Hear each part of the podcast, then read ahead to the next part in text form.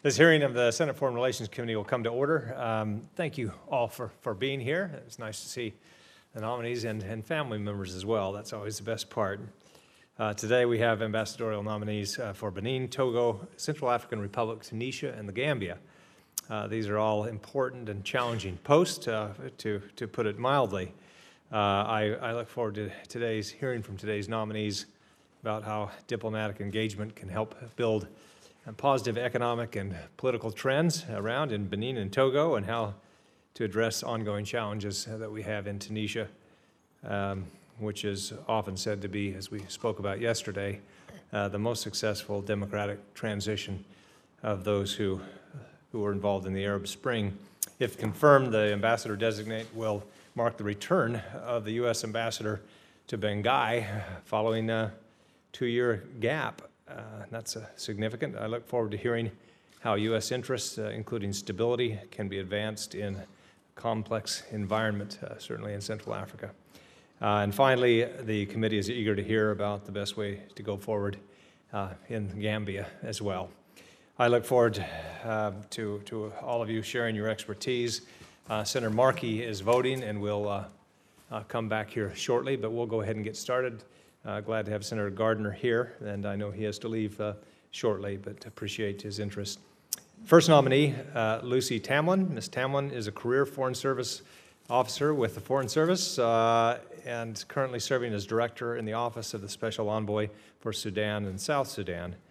Ms. Tamlyn has served a wide range of overseas positions, including Deputy Chief of Mission in Lisbon, Economic Counselor, or Counselor at the U.S. Mission in the OECD in Paris, Provincial Reconstruction Team Leader in Iraq, and Ms. Tamlyn also served as Deputy Chief of Mission in Chad. So glad to have you here.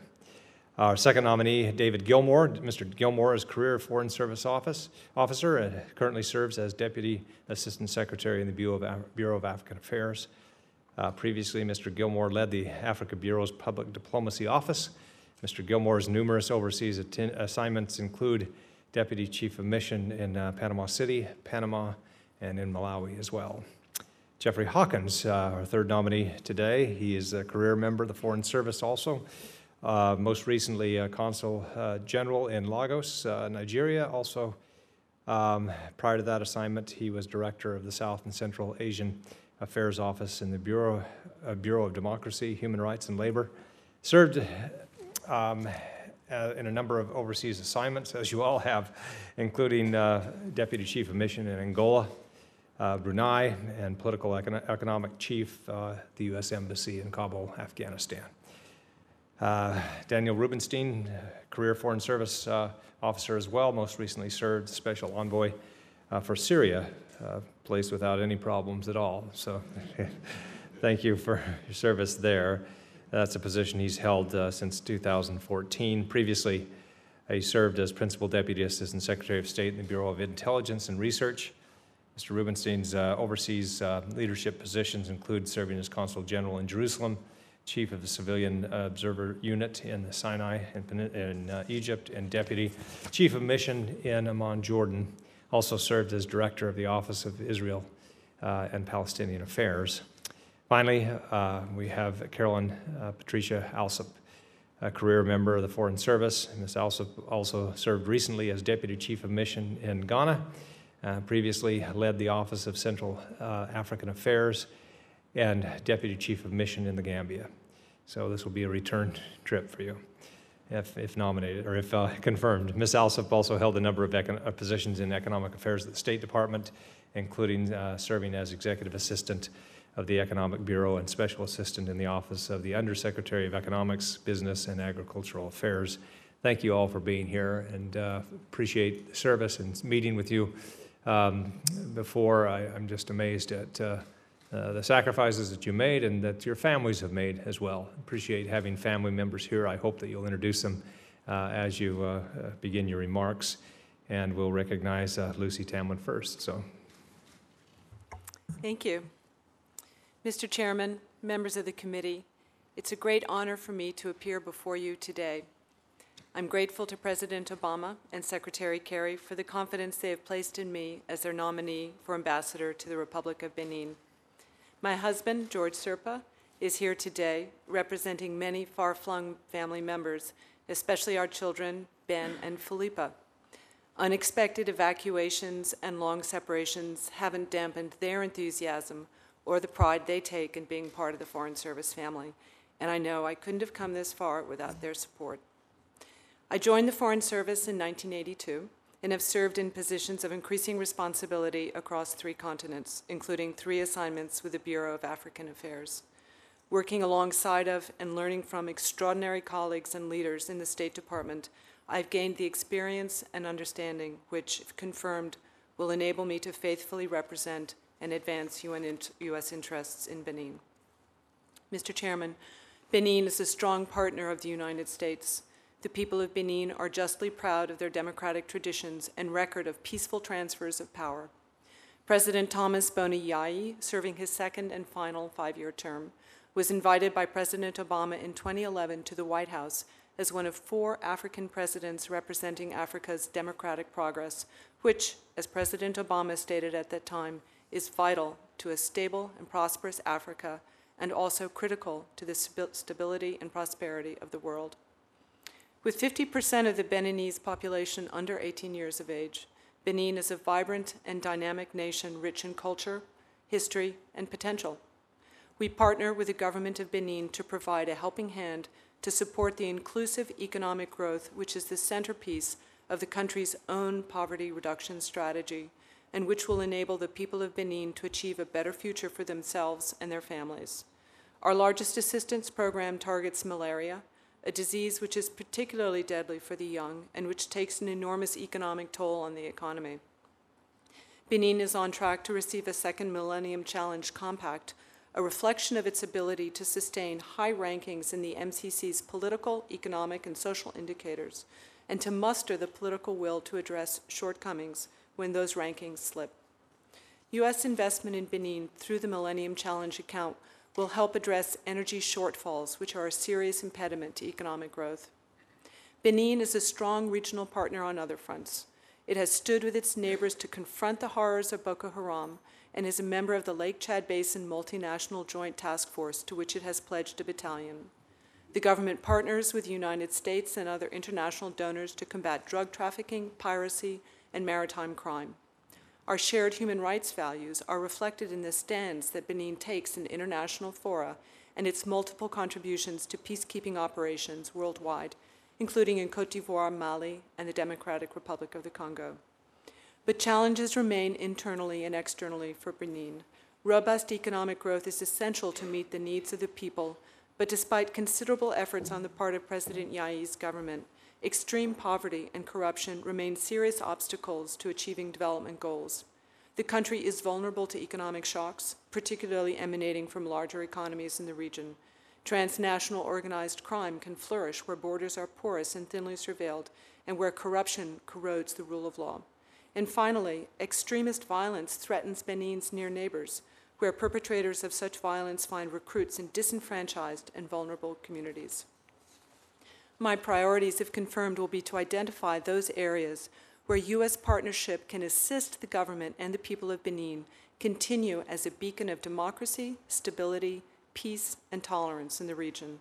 I will seek to further strengthen the ties of friendship and understanding with the people of Benin, and I'll look for ways to advance U.S. interests for the benefit of the American people through a partnership with Benin which bolsters the fight against transnational organized crime and enables us to stand together for shared values internationally. Benin has welcomed more than 2,000 Peace Corps volunteers over the years, and in the truest spirit of partnership, these volunteers have given much and received much from the host communities in which they worked. Kate Pusey was one such volunteer whose life was tragically cut short, but whose memory very much endures. If confirmed, one of my highest priorities will be to continue to work with the government of Benin for justice for Kate Pusey and her family. Thank you, Mr. Chairman, members of the committee, for the opportunity to address you today. I'm very happy to take any questions which you may have. Thank you. Mr. Gilmore.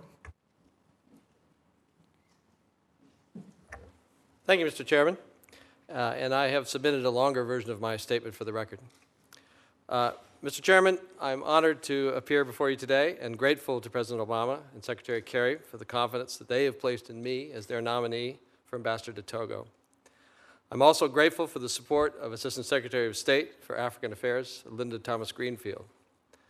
I'm joined today by my wife, Judith Martin, who has spent a lifetime in the Foreign Service, first with her father, S. Douglas Martin, a career State Department officer, and her mother, Pauline, and later as my cherished partner as we traveled the world and raised our family in 8 overseas posts and in Washington during my 29 years in the Foreign Service. Also here is our son, Tristan. Our other 2 children, Miles and Skylar, are watching online from Texas. I'd also like to acknowledge my father, John Gilmore, who could not be here today. He worked for 34 years in local government, proudly serving the citizens of the small town in Michigan where I grew up. Everything I know about integrity, treating people with respect, and dedication to public service, I learned from my dad.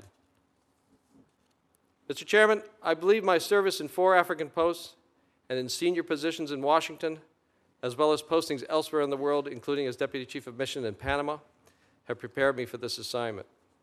If confirmed, I will draw upon these experiences to advance U.S. interests in Togo and the West African region.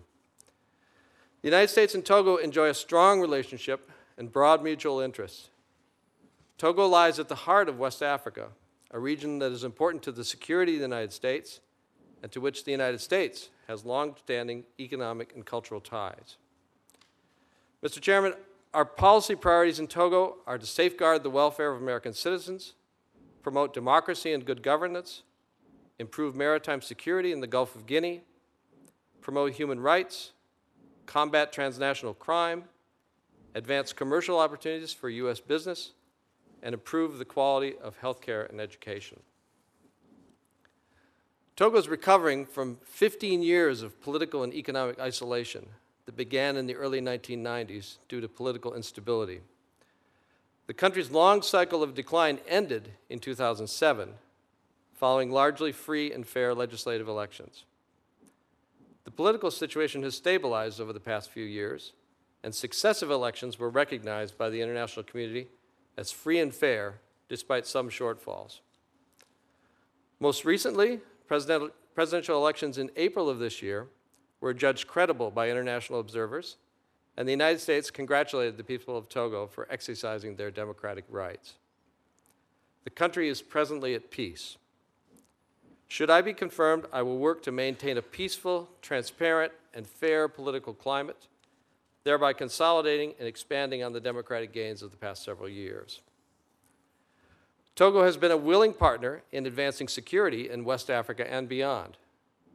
And if confirmed, I look forward to helping enhance Togo's ability to police and regulate the Gulf of Guinea and to expand their capacity to train and deploy peacekeepers, as they have successfully done in Mali, Darfur, Cote d'Ivoire, and many other conflicts. If confirmed, I will strongly support Togo's efforts to address the challenges of corruption, wildlife trafficking, smuggling, and trafficking in persons, which also threaten the national interests of the United States. The government of Togo recognizes that improving the investment climate is key to sustained economic growth and eliminating poverty. If confirmed, I will support reforms that promote investment and provide opportunities for American companies. I will work to strengthen Togo's developing role as a regional trade and transportation hub and encourage Togolese entrepreneurs to take full advantage of the opportunities provided by AGOA. Thank you, Mr. Chairman, for this opportunity to address you, and if confirmed, I look forward to working with you and representing the interests of the American people in Togo. Right. And I'm happy to answer any questions. Thank you. Thank you. Thank you. Mr. Hawkins. Thank you, Mr. Chairman. I am honored to appear before you today as the President's nominee to be the next ambassador of the United States to the Central African Republic. I thank President Obama and Secretary Kerry for entrusting me with this important responsibility. If confirmed, I will work with Congress to advance the interests of the United States in the Central African Republic. Joining me here today is my wife, Annie, right there. And I am deeply grateful to Annie and to our small children, Max and Alex, for allowing me this opportunity to serve my country. despite the hardships and sacrifices that it will require of them. Mr. Chairman, the Central African Republic, a Texas-sized nation in the heart of Africa, is blessed with an abundance of natural resources and a resilient and entrepreneurial people. Sadly, however, cycles of conflict have roiled that nation for decades. Beginning in late 2012, the Central African Republic saw its latest and certainly its worst such cycle. Conflict left thousands dead and hundreds of thousands displaced. Armed factions, including foreign groups like the heinous Lord's Resistance Army, control large swaths of its territory. The picture, frankly, was bleak. Mr. Chairman, a transitional government with strong support from the international community and from the United States government is taking the first difficult steps towards peace. If confirmed, my primary objective will be to support this process. We have a strong interest in CAR's success. A successful transition will help forestall a return to anarchy and atrocities on victim populations. A successful transition will also assist in preventing extremist and trafficking groups from using the country's ungoverned spaces for their own nefarious purposes. Finally, it will also aid in reducing regional instability. The people of the Central African Republic are clearly ready for a new beginning. Earlier this year, they gathered together in grassroots consultations to speak about their hopes for their nation's future. Armed groups agreed to halt the use of child soldiers and committed to stopping violent conflict. The country's political transition will culminate later this year with a constitutional referendum and elections. The international community provides key support to this process. In particular, the UN Multidimensional Integrated Stabilization Mission in Central African Republic, MINUSCA, has operated in the country since September of 2014. Nearly 10,000 UN peacekeepers and some 900 French troops provide the security backbone for this deployment. The United States has made a real commitment to the positive change we are beginning to see in the Central African Republic. Over the past 2 years, we have contributed some $800 million to assist at-risk populations, underwrite the UN effort, reform the justice sector, aid the electoral process, and encourage peace building and reconciliation. In September of last year, with the support of Congress, we reopened our embassy after nearly 2 years of closure. Mr. Chairman, we may not have a better opportunity to break the cycles of conflict in CAR. If confirmed as ambassador, I will ensure that U.S. resources are used appropriately. I believe my deep experience in Africa, years working in post-conflict environments like Afghanistan, and strong Foreign Service leadership credentials will be useful in promoting U.S. government interests there. Mr. Chairman, members of the committee, I thank you for this opportunity to appear before you today and welcome any questions you might have. Thank you. Mr. Rubenstein.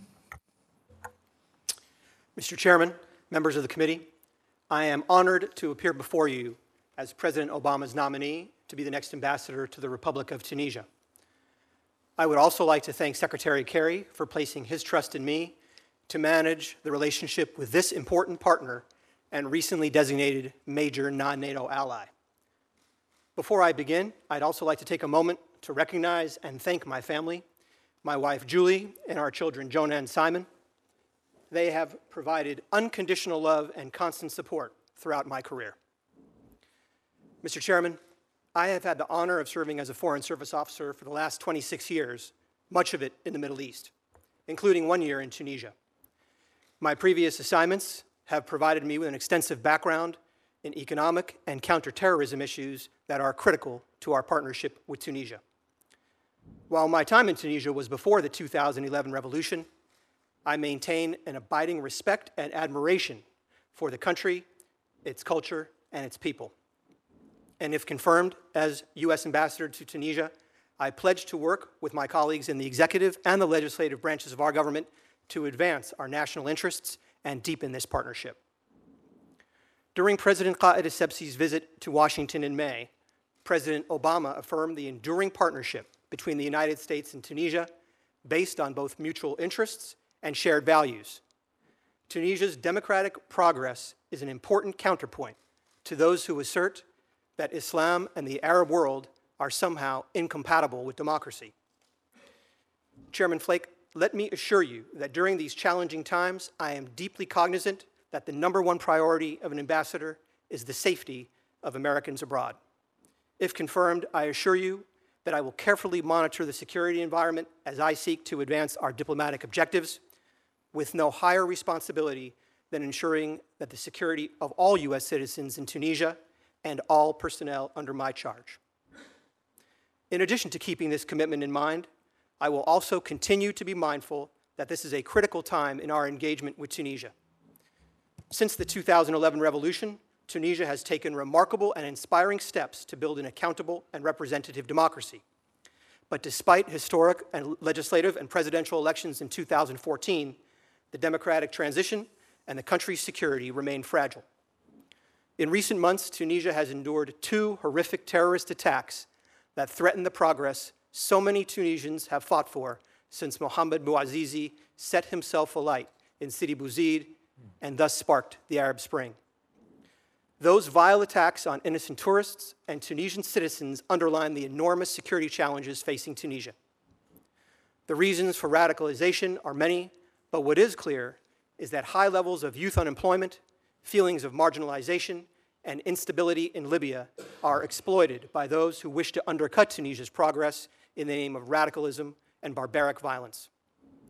If confirmed, I will work with my colleagues across the US government to direct resources to increasing the capacity of Tunisian security forces to address and degrade the threats posed by groups like AQIM, Ansar al-Sharia Tunisia, and ISIL, which has claimed responsibility for the Bardo Museum and Sousse attacks. Tunisia's security services have made commendable progress in dealing with dangerous extremists, but more needs to be done. In the wake of the attacks, the Tunisians have asked for continued support for their military and internal security forces to include increased information sharing, equipment, and training to effectively identify threats and subvert efforts of violent extremist groups. And if confirmed, I will continue these endeavors, and I will also support reforms to Tunisia's judicial, prison, and police forces to help make them more professional institutions that are more responsive and accountable to their public. And while security support is critical, Mr. Chairman, the United States must also help strengthen Tunisia's economy in order to address some of the root causes contributing to the rise of extremist violence.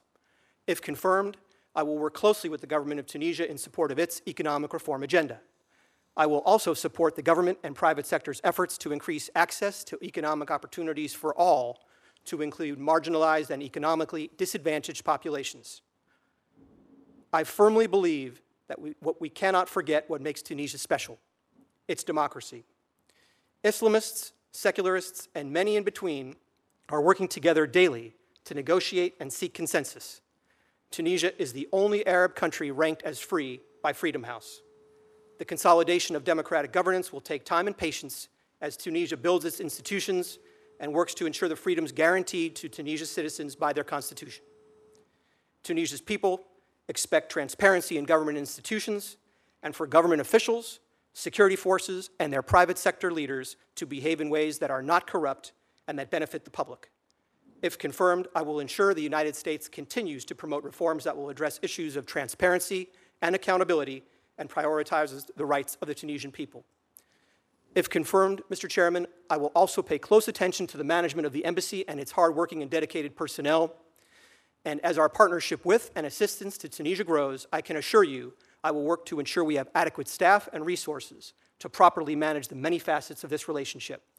I thank you, Mr. Chairman, members of the committee, for the opportunity to testify before you, and I can assure you today that if confirmed, it will be my honor to further U.S. interests and strengthen our relationship with Tunisia, and I look forward to the opportunity to welcome you in Tunisia, if confirmed, and work with you and your staffs to achieve those goals. Thank you very much. Thank you. Ms. Alsop. Mr. Chairman and members of the committee, I'm honored to appear before you today. I wish to express my gratitude to the President and Secretary of State for the trust and confidence they've placed in me as their nominee for Ambassador to the Republic of the Gambia. If confirmed, I would embrace the opportunity to apply my 23 years of experience as a Foreign Service Officer to advance U.S. priorities in the Gambia. I believe my previous experience as Deputy Chief of Mission in the Gambia from 2005 to 2007, and my most recent experience as Deputy Chief of Mission at our embassy in Ghana would be particularly helpful in continuing to advocate for U.S. objectives in the Gambia. Throughout my Foreign Service career, I have relied on my ability to build and maintain a strong collaborative team with high morale and a clear sense of purpose to advance U.S. interests and objectives, whether it was promoting increased literacy, facilitating U.S. investment, encouraging entrepreneurship, advancing human rights, or supporting democratic institutions and free and fair elections. I believe I'm well prepared to assume the duties and responsibilities of U.S. Ambassador to the Gambia and to deal with the many opportunities and challenges associated with that position. The United States and the Gambia share a long history dating back to the mid-1800s. The Gambia has a rich cultural heritage, perhaps made most famous in the United States by Alex Haley's novel, Roots, which still today brings many African Americans to the country on a journey to discover their heritage.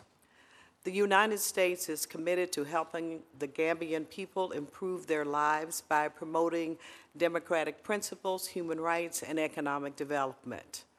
If confirmed, I will continue our efforts to engage the government of the Gambia on these core areas to accomplish our shared goal of greater prosperity for the Gambia and for the Gambian people.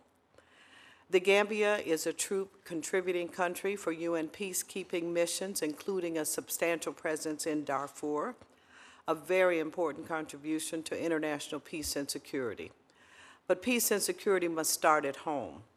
The Gambia, as a predominantly moderate Muslim country where people of different faiths have long lived together with little tension, could play an important role in promoting tolerance and countering violent extremism. However, the Gambia will not be able to play that role to the fullest without making changes at home. We remain deeply concerned about the downward trajectory of the Gambia's human rights record. Gambians are being arbitrarily arrested and detained for longer than the constitutionally mandated 72-hour period, and discriminatory legislation and verbal and physical abuse have been targeted against the LGBTI community. Furthermore, we still do not know the whereabouts of two missing dual Gambian-American citizens who were last seen in the Gambia over 2 years ago. Human rights is a cornerstone of U.S. foreign policy. Respecting and upholding human rights is also a cornerstone of maintaining a just and peace society and mitigating the lure of violent extremism. In my career, I have found that when we as diplomats are open to dialogue, to listen and speak frankly, that we can make great strides in narrowing our differences on even the most contentious issues. If confirmed, I will seek regular dialogue with Gambian officials, political parties, civil society, journalists, youth, and women to emphasize the importance of respect for and protection of all human rights. Lastly, although the U.S. Embassy footprint in the Gambia is small, we are able to expand our reach through the 92 Peace Corps volunteers working in the education, environment, and health sectors. Peace Corps has been active in the Gambia since 1967 and has been warmly welcomed by the government and people of the Gambia.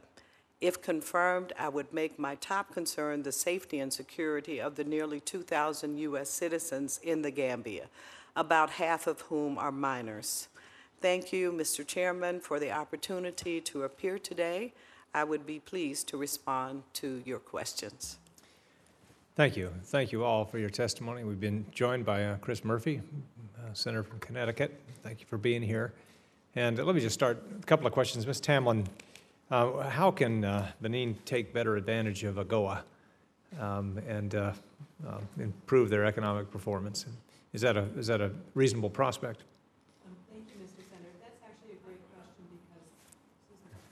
Thank you, Senator. That's an excellent question. Their exports under AGOA are very small, at least those that are covered by AGOA. Of course, some of their primary product exports aren't covered, such as cotton. But I think one of the ways that we can work with them to improve that record is, in fact, through the Millennium Challenge Compact, which is going to work on improving the supply of electricity. For many small businesses or agro-industry, the inability to maintain a steady production line because of gaps in electricity coverage is a real impediment to economic growth and to getting those products out to market. So I think that's a very important contribution that we're making, and we do hope that we'll be able to see an increase in economic production generally, and hope that that translates as well into products that can be exported to the United States, products that are value added, that U.S. consumers seek and that help benefit the economy of Benin. Thank you. Thank you.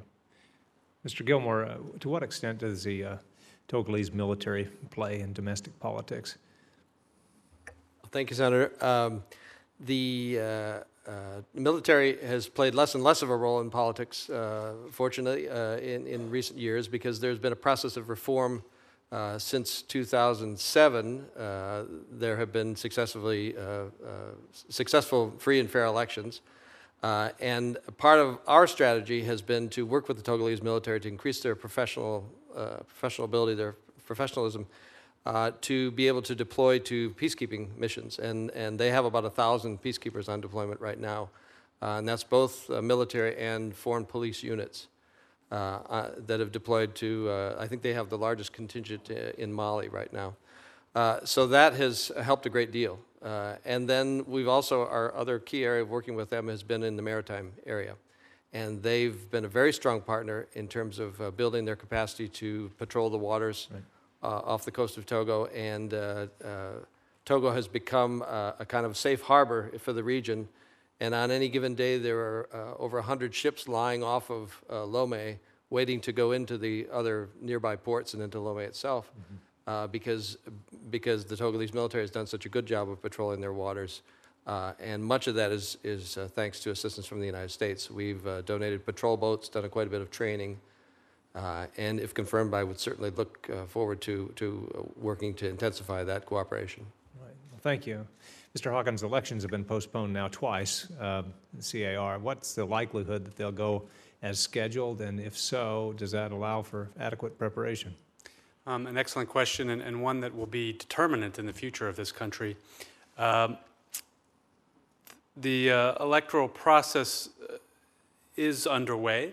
Elections are scheduled in October. There will be a constitutional referendum followed by presidential elections. Subsequently, in November, there will be legislative elections. That's the plan. The first part of that now is voter registration, and we've had some fairly promising news. Registration in Bangui is up around almost 300,000 people have been registered there, and the embassy estimates that approximately 350,000 eligible voters live in Bangui. So that part of the process is doing well. They're moving out into the provinces now to register voters. Funding remains an issue, and there is still a gap of about $15 million to pay for the elections. And getting elections preparations out into those provinces, particularly in areas where government control is weak, is going to be an issue. Another issue is the voting of refugees, and that is a key element in this, because those refugee populations must be brought in and included, or you won't have elections that will reflect the will of the entirety of the people. So there's a lot of issues at stake, but we're there, we're supportive. We've done work, the US government has done work on the constitutional drafting process, on the electoral code. We're just putting in $2 million into electoral education. So we're hopeful that things will go ahead as planned. Thank you. Mr. Rubenstein, what types of US engagement have been effective in Tunisia? It's one of the best examples of transitions after the Arab Spring. What have we done that it's worked? Thank you very much, Mr. Chairman, for that question. My sense is that there has been some very effective diplomatic engagement in the first instance, particularly to keep all of the leading elements of Tunisia's body politic, whether they were secularist, Islamist, or others, working together during some of these very fragile moments of the transition. That involved, I think, some very good engagement out in the field at the most senior levels. Of course, we provided resources to ensure that both the legislative and the presidential elections occurred peacefully and in ways which were credible, free, and fair. So I think that engagement was very, very effective. I think on the security side, there has been as well some very effective engagement. The Tunisian and U.S. militaries have a long history of working together. That engagement has deepened, not only through Joint Military Commission annual meetings, but also through now a far more robust set of activities, primarily of training and equipping the Tunisians on various capabilities, particularly in the CT area. So that's going to continue. And I think on the economic side as well, there has been some very effective engagement. We are providing some technical advice as they tackle some of the key critical economic reforms that need to be really driven home during this period. That includes getting a new investment code, banking reform, tax and custom reforms, as well as a public-private partnership law. And we have had some really good engagement with technical advisors to get them where they need to be on those fronts. Yeah, sounds like a full range. Yes, sir. Ms. Alsop, when we spoke in my office, we talked about realistic expectations about the situation in Gambia. One of the issues is trafficking, how can we help in that regard? What impact can we have on government? Well, I'm glad you asked that question, Senator, because we, in fact, are bringing the head of the Gambia's Coordinating Committee on Anti-Trafficking here to the U.S. For a seminar that's coming up in August on combating trafficking in persons. We also, through the JTIP office at the State Department, we've also provided some training through UNODC, the UN Office on Drugs and Crime. Well, thank you. Thank you. And with regard to, there were prisoners that were released, 200, I believe, a while ago. What do you think prompted that action? Well, I think that the action was purportedly a gesture in honor of the Eid celebration. However, I believe that it was done primarily to show the world that the Gambia is trying to move towards a greater respect for human rights. At least that's my hope of that. That is what it means. All right. Well, thank you. We've been joined by Senator Markey. If we seem bleary-eyed, we both arrived yesterday at 3:30 a.m., having just traveled to Africa. I'm glad to have taken the trip and to be back. And if you want to make any statement or launch into questions, that's... I may. Please. Thank you, Mr. Chairman. And the Chairman and I did have a great time in Africa, Ethiopia, and Kenya for several days. And we thank you each for being willing to serve our country in the roles that you are nominated for. It's a very important continent, and it's just exploding economically, but underneath it, there are many historical tensions, problems that continue to exist. Mr. Rubenstein, I was in Tunisia 3 years ago. They were just drafting the new constitution. A lot of hope for the country. It's where the peaceful revolution really began, and it was turned into something that is non-recognizable in other countries. But in Tunisia, I think there's still a commitment to trying to fulfill the original ideal. Can you talk a little bit about that and what, from your perspective, is the greatest threat to Tunisia being a model that ultimately can be emulated? Thank you very much, Senator. I share your optimism regarding Tunisia. What I would say, though, is as opposed to a model for the rest of the Middle East, perhaps it's better to think of it as an example. The reason I mention that is because of the very high number of differences between all of these countries in the Middle East, whether going through Arab Spring experiences or not.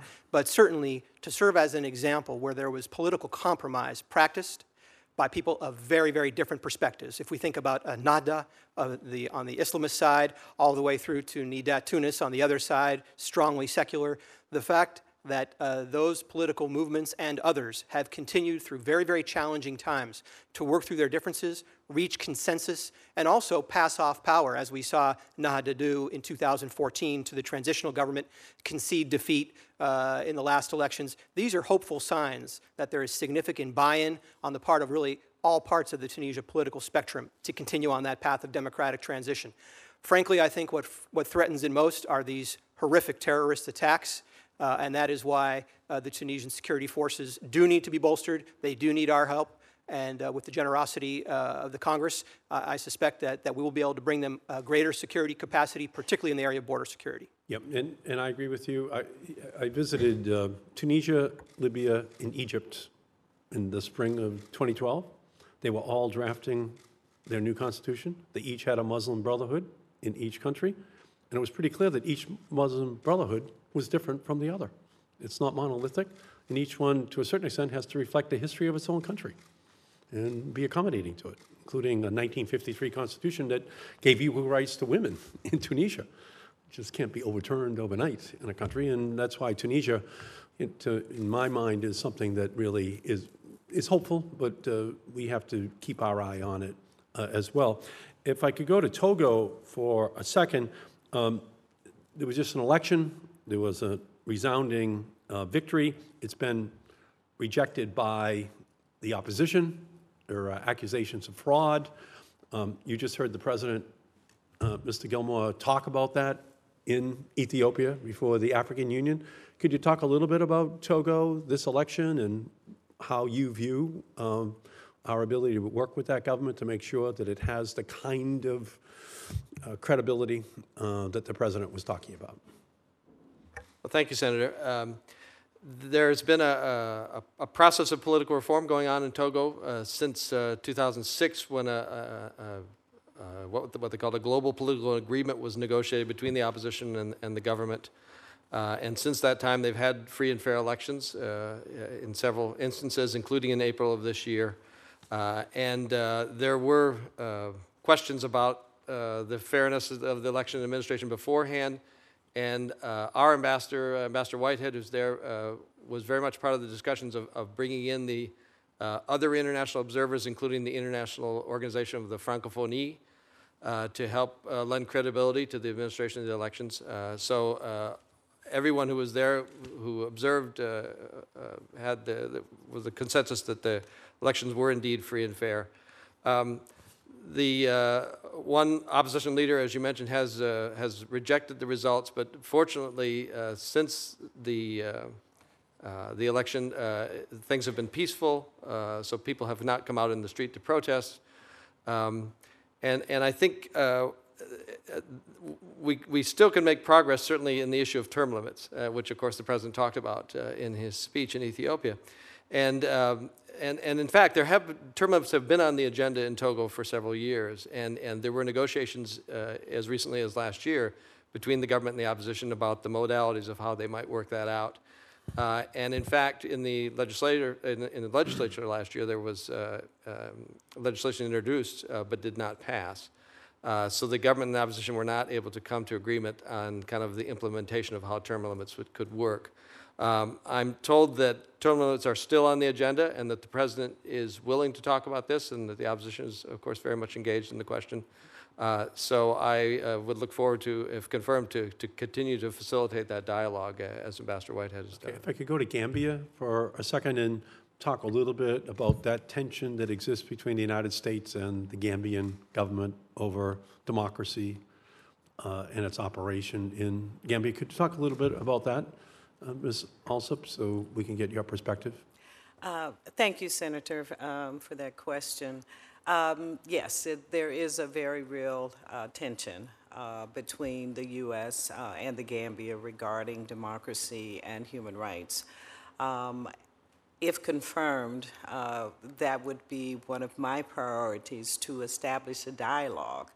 I believe that it's important that we engage I don't think that changes can be made overnight, but I think it's important that we continue to emphasize the importance of democratic principles, the importance of respect for human rights, particularly with regard to arrests. There have been many arbitrary arrests. We were pleased with the release of the prisoners recently. Many of them were the family members of people who had been involved in the December 30th coup attempt. So we were very pleased that they had been released. However, it is something that it would be ongoing. We have had a good relationship now with the foreign minister, someone whom I had met with frequently when I was in the Gambia before. But I think we need to have that kind of dialogue that we have with her at all levels of the government. And that would be my top priority, to establish that dialogue. Okay, thank you so much. Thank all of you. Thank you, Mr. Chairman. Thank you. Senator Murphy. Thank you very much, Mr. Chairman. Thank you all for being with us here today. Mr. Hawkins, I just wanted to talk about what you've learned so far in your preparation for this post as to the effect of U.S. spending and U.S. aid in CAR. I'm trying to sort of figure out what the number is. Looks to me around 70 million or so, heavily in humanitarian aid, and really small amounts of money being spent on this election. I think we've got less than $1 million in electoral support. What's your sense of what we've been able to leverage with the amount of money that we're spending there, and what you've heard from folks in terms of recommendations about where we might need to spend more in order to get a bigger bang for our buck? Thank you, Senator. I appreciate that question. I think you have to break our assistance down a bit, and the overall number in the last 2 years is quite large. It's about $828 million. Okay. A lot of that is for assistance for refugees and internally displaced people. And they estimate that about 2.7 million people in CAR need some sort of assistance. That's over half the population of the country. And so this year alone, we'll be providing about $101 million in that area. Another big ticket item is our support to MINUSCA, to the UN peacekeeping operation, our assessed contributions. And I think for the last a little bit over a year, that's run at about $452 million. So those are big and very impactful and very important contributions that we've made. In some other areas, the numbers are smaller, but still important. One area that we're looking at very closely is the justice sector. And the INL Bureau in the State Department has about $25 million to help reestablish the justice system in that country, and in a place that has had such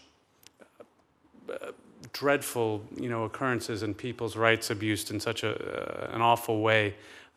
Providing people an outlet, a justice outlet, is hugely important, and that's been impactful. And the courts have started working in Bangui, at least. In the first session, they went through a number of cases. We're also providing assistance for victims of sexual abuse, which in that conflict context is very important. Some of the assessments or the contributions in other areas are smaller, and the electoral area is certainly one that requires attention of the international community, and the shortfall there is pretty significant. As I mentioned earlier, it's about $15 million, and that's an immediate need because those elections are taking place in a few months if they hold to the schedule. So that certainly is something that we'll need to look at more closely. And we're not alone on this, of course. There's an international coalition of willing partners that have contributed in various ways. The International Contact Group for CAR just met in Addis on the 27th, and we were represented there, and a number of countries in the AU and others were looking at those issues. But there is a lot to do, and I'm very proud of the U.S. contribution so far. And if confirmed, I look forward to overseeing those programs, ensuring that they are operated appropriately, and making the best case possible that we have the resources we need to move this forward. Well, if that's true, having spent $800 million there, it would seem a shame if we relatively nickel and dimed them such that they couldn't run an appropriately funded election. Mr. Rubenstein, I was with a big delegation in Tunisia earlier in the year, and I wanted to ask you a couple of questions in that context.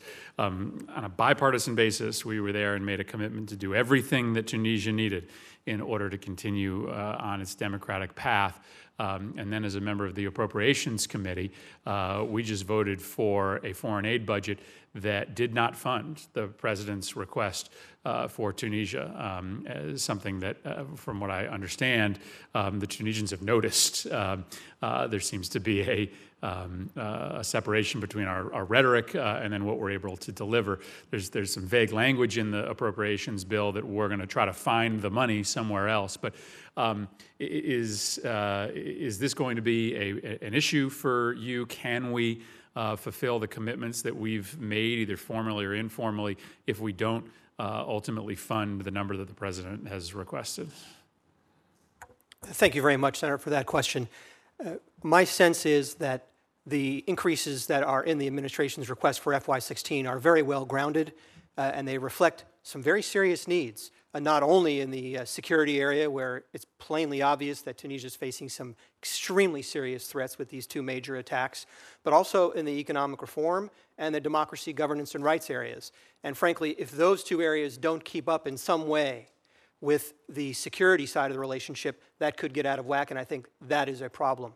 So I do sense that we have made those rhetorical commitments. Tunisia is counting on our support as well as that of other countries. Thankfully, we do have other countries who are in the mix. Of course, they're getting support from the IMF and the World Bank and others, but I think they are primarily looking to the United States to meet these needs at this time and to ensure that they stay on the path.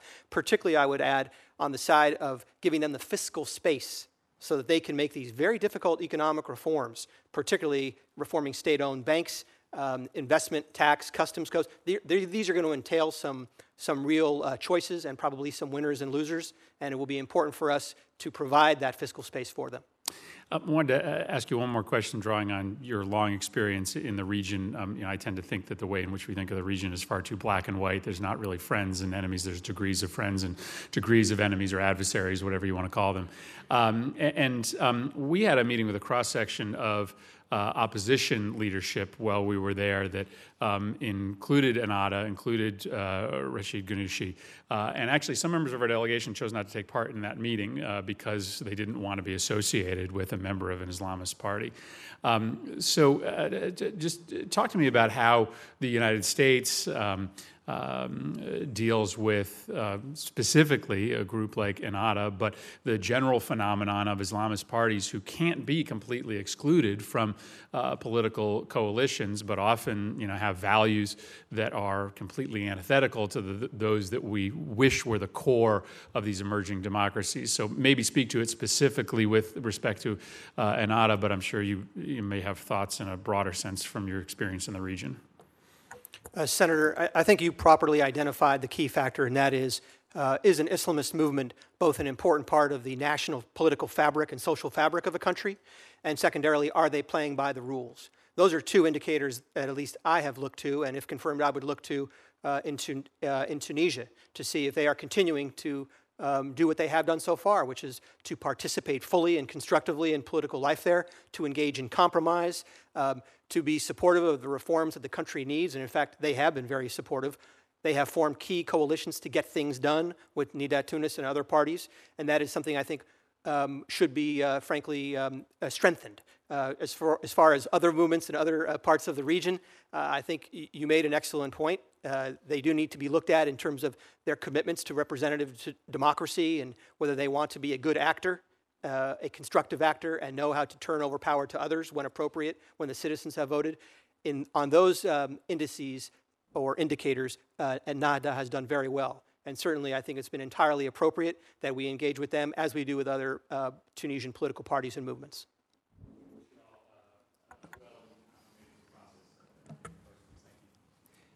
Thank you. And then Chairman, or Senator Markey had a follow-up. Yeah, I just have a couple questions for you, Mr. Hawkins. The Central African Republic has historically not really had religious tensions, but they seem to have broken out.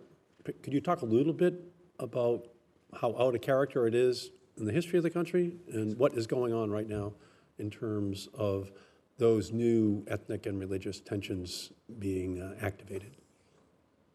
Well, thank you very much, Senator.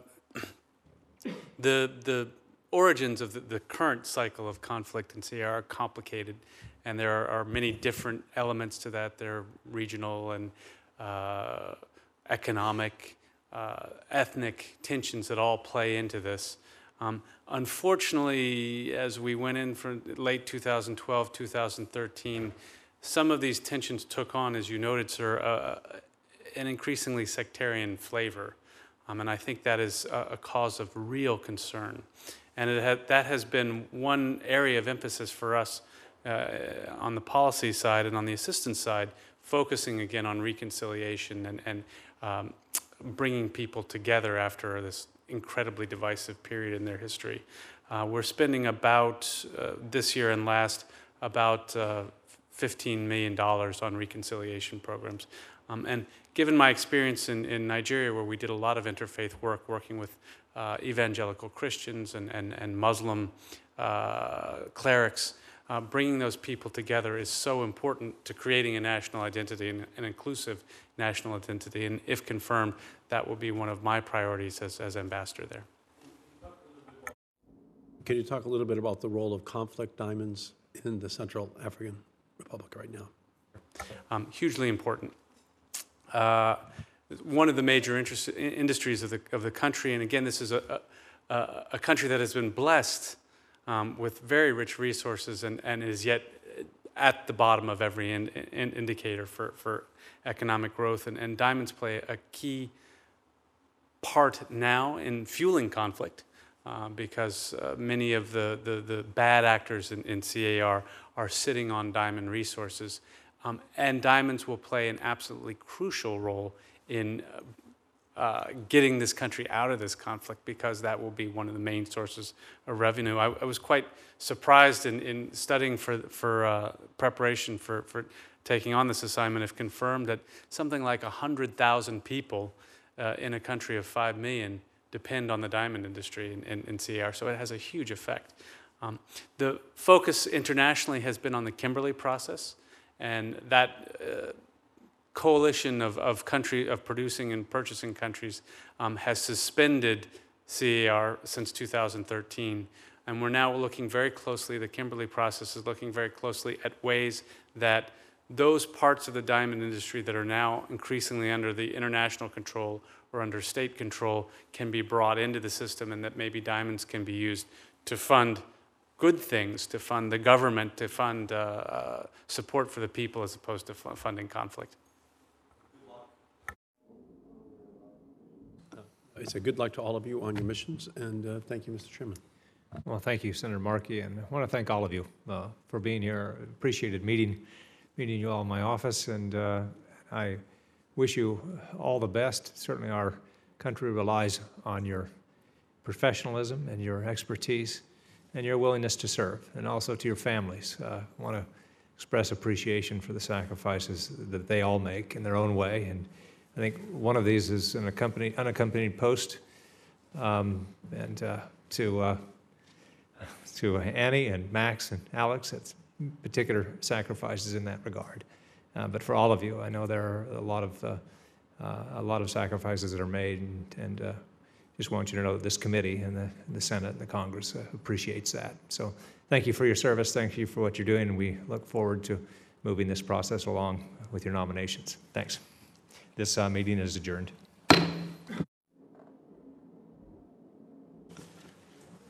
I should say, I neglected to say, the meeting record will stay open for a couple of days till Friday. And so if anything needs to be submitted until then, it'll be included in the record. Thank you much. This meeting is adjourned.